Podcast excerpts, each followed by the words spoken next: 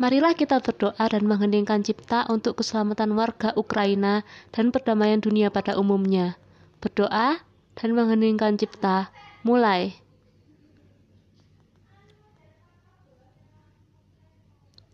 Amin. Semoga senantiasa diberi keselamatan. Yuk, langsung cap jus ke podcastnya.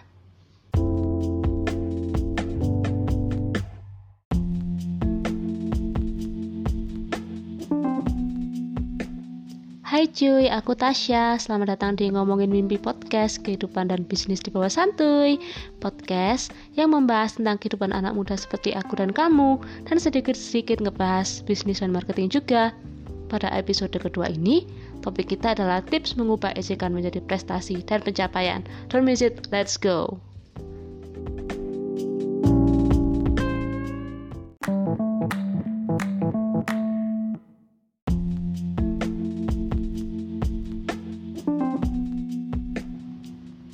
Seperti biasa, aku ngerekam ini di markas besar Tasya Says Originals di Kecamatan Lawang, Kabupaten Malang, Jawa Timur. Aku mau terima kasih ke teman-teman yang udah mengirimkan curhat, sambat, maupun pertanyaannya ke aku, yaitu Ryu, Alsen, dan juga Dir. Nanti bakalan kita bahas satu-satu ya. Buat kamu yang mau curhat, sambat, maupun tanya-tanya secara anonim juga, pas banget nih, aku lagi buka form buat episode bulan depan. Silakan topiknya apa aja, karena mulai bulan depan aku bakalan nampung yang topiknya bisa random, mulai dari studi, karir, asmara, finansial, apa aja deh. Pakai nama samarannya bisa yang lucu-lucu ya guys.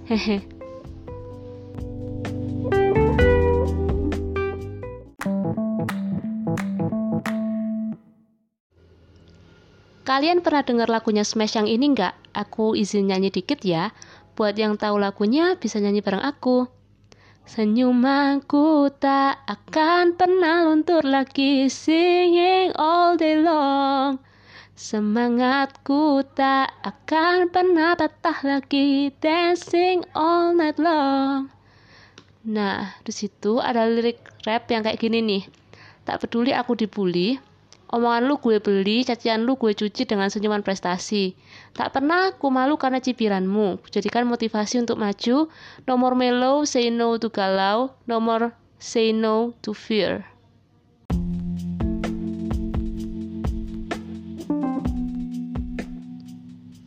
Dari situ kita belajar bahwa ejekan dan irinya seseorang kepada kita itu bisa kita jadikan sebagai bahan bakar untuk meraih prestasi dan meningkatkan diri menjadi lebih baik. Pada dasarnya kamu tuh hebat. Manusia memang sama sederajat, tapi masing-masing punya kelebihan dan keunikan tersendiri. Tulilah kepada mereka yang selalu aja berusaha untuk menjatuhkan kamu dengan perkataannya mereka yang sukanya julid, nyinyir. Butalah kepada perbuatan orang-orang yang selalu ngebully kamu. Mereka tuh belum tahu kamu tuh luar biasa. Aku pun ada di titik sekarang ini karena aku membuktikan kepada orang-orang yang mengejek aku kalau aku bisa. Ada yang bilang, aku nggak bisa public speaking. Ya, aku belajar public speaking sampai bisa. Ada yang bilang, aku nggak bisa masuk teknologi pangan. Bukti aku bisa masuk jalur SBM. Ada yang bilang aku aneh. Aku buktikan bahwa dengan keanehanku itu, aku bisa berbuat sesuatu yang luar biasa, yang berguna, gak cuma buat aku atau keluargaku atau teman-temanku, tapi buat semuanya.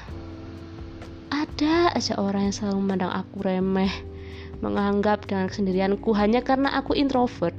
Aku ini lemah, mudah ditindas, tapi apa? Aku lawan balik, karena aku selalu yakin kejujuran dan kebaikan akan menang. Aku, merekam podcast ini pun gak berharap uang. Cuma mau bantuin orang-orang, teman-teman yang lagi butuh tempat curhat, sambat, tanya secara anonim dan berbagi cerita. Udah itu doang, karena memang gak bisa dimonetisasi. Kalau nanti bisa, kamu pasti akan aku kasih tahu kok, janji.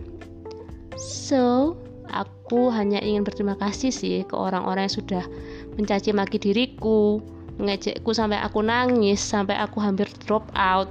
Bahkan mereka merasa hidupku gak berharga lagi, karena mereka menganggap aku gak bisa apa-apa. Berkat mereka, aku jadi Tasya yang lebih tangguh, dan orang-orang seperti itu memang seharusnya aku sebatas kenal sih. Buat kamu yang merasa serupa, kamu pasti relate sama aku, kamu gak sendiri. Yuk kita hadapi semuanya bersama dan saling menguatkan, pasti bisa, semangat!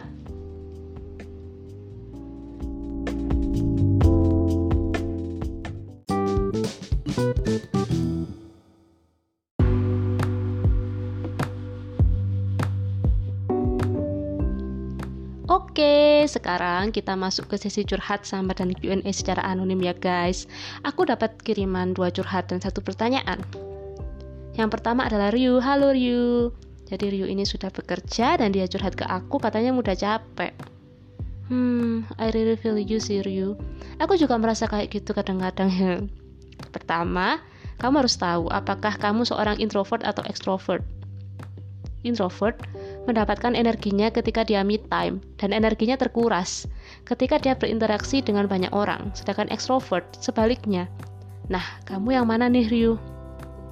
Kalau kamu introvert, berarti kamu butuh lebih banyak me time, sedangkan kalau kamu extrovert, kamu butuh untuk berkumpul dengan banyak orang, lakukan hobimu, liburan, dan istirahat ketika waktunya. Dan sekali-sekali self-reward juga perlu, biar kamu jadi tambah sayang sama dirimu sendiri. Tetapkan juga target setiap harinya, apa sih yang mau kamu lakukan hari ini? Kemudian, hadiahi dirimu dengan film yang asik, hangout sama bestimu, maupun secangkir minuman atau makanan kesukaanmu. Jadi, kamu punya tujuan hidup, dan itu bikin kamu berani untuk memotivasi dirimu dan menjadi lebih baik setiap harinya. Cakep! Catatan, kebanyakan tidur dan jarang berolahraga juga membuat kita gampang capek.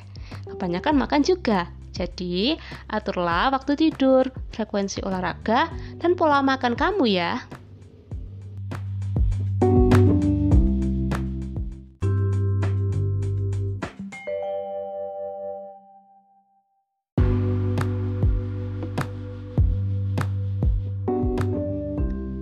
Selanjutnya ada pertanyaan dari Alsen, juga seorang mahasiswa seperti aku. Hai Alsen, gimana kuliahnya? Semoga lancar ya, amin.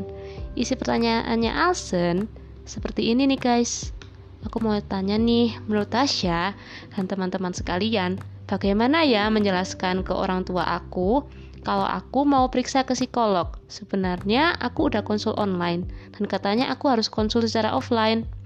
Menurut ortuku, kalau ke psikolog itu buang-buang duit, sedangkan aku butuh ke psikolog. Gimana cara menjelaskannya ya? Thank you Tasya atas jawabannya. Love emoji. Oh, love you too Alsen.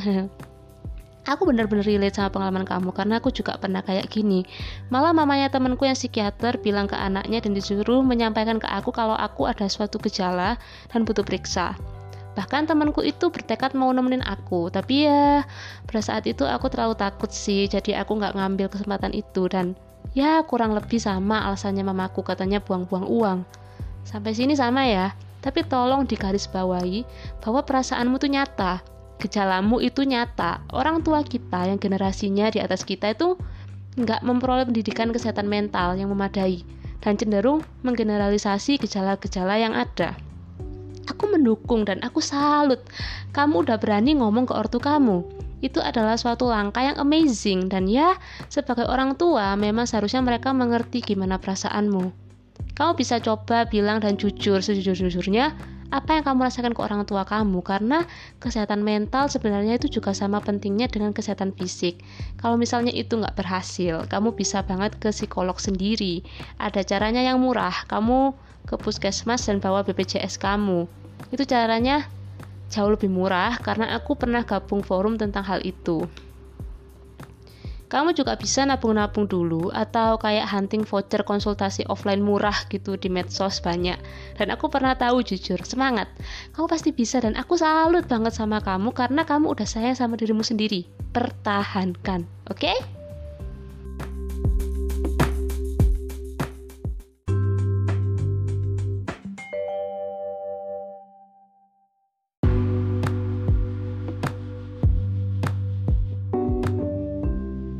Terakhir, tapi juga penting, ada curhatan dari dir yang masih sekolah.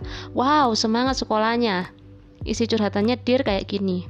Aku lagi ngerasa ada banyak orang yang mulai perhatiin aku ini dalam segi organisasi ya. Tapi, di sana aku ngerasa kayak banyak yang ngehalangin jalan aku buat berkembang jadinya. Setiap ngelakuin sesuatu, ada aja yang bikin down. Rasanya susah cuma buat maju, tapi dibilang mau mundur pun gak akan bisa. Wah, dalam banget ya. Salut sih aku sama kamu, Dir. Ini aku juga relate.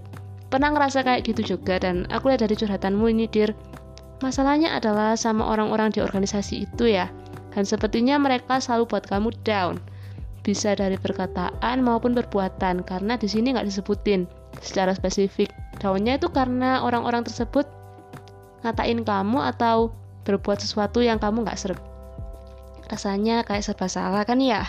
Iya, aku paham kok. Saranku gini, cobalah untuk fokus ke dirimu. Orang lain mengatakan apa, berbuat apa, kamu berlagak tuli dan buta aja. Tapi kalau kamu memang merasa tempat itu, organisasi itu malah jadi suatu hambatan ke kamu, gak buat kamu berkembang sampai mengancam sekolah kamu misalnya, gak ada salahnya untuk kamu mengundurkan diri. Cuma mungkin ada beberapa organisasi yang memang tidak membolehkan anggotanya untuk mengundurkan diri karena ada kontraknya gitu biasanya, atau ada sanksi tertentu. Aku tuh jujur pernah ngerasa kayak gitu. Aku keluar akhirnya. Dan ya kamu bisa lihat aku sekarang jauh lebih bebas. Aku bisa berbuat apa yang aku mau, yang aku anggap benar, dan menorehkan prestasi. Sedangkan orang-orang yang aku kenal di organisasi itu ya tetap di situ-situ aja. Prestasinya aku juga gak tahu apa, karena emang persyaratannya dan jadwalnya, terus komitmennya tuh kayak harus benar-benar ke situ gitu loh. Kayak kalau misalnya kamu mau fokus sama yang lain tuh gak bisa, karena ya emang tenagamu sudah benar-benar kesedot ke organisasi itu. Sekarang, Dir, semuanya ada di tangan kamu. Mau kamu tetap stay di situ atau meninggalkannya, aku akan tetap mendukung kamu. Yang penting, lakukan hal yang membuat kamu bisa enjoy. Itu yang paling penting, enjoy. Karena kamu masih muda, masih sekolah, kamu punya banyak pilihan. Satu organisasi kamu tinggalkan, kamu gak cocok, masih ada yang lain yang bisa menerima kamu apa adanya. Masih ada kesempatan-kesempatan lain yang akan datang ke kamu gitu loh. Karena kamu tuh berharga, Dir. Jadi selalu semangat ya. Aku berharap yang terbaik buat Ryu, Alsen maupun Dir yang udah bersedia dan percaya untuk membagi ceritanya ke aku. Buat teman-teman yang lain yang mau curhat, sambat, dan nanya secara anonim ke aku tunggu ya secara teks ya guys, karena kalau misalnya suara takutnya nanti ada orang yang iseng ngelacak suara kalian dan akhirnya privasi kalian terbongkar. Aku di sini untuk menjaga identitas kalian, oke?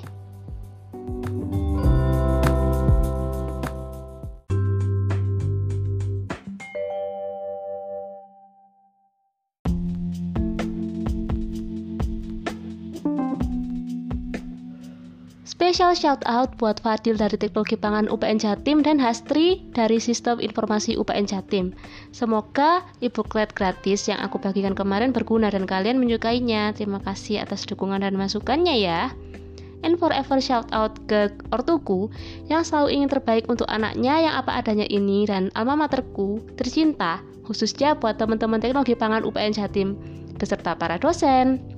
Mulai bulan depan, aku bakalan nampung curhatanmu secara random dan menjawabnya melalui podcast ini. Jadi, ikutin kita di Instagram @tasyasays_originals ya guys. Salam sayang dari aku, Tasya, dari Sumenya Jawa Timur. Bye-bye!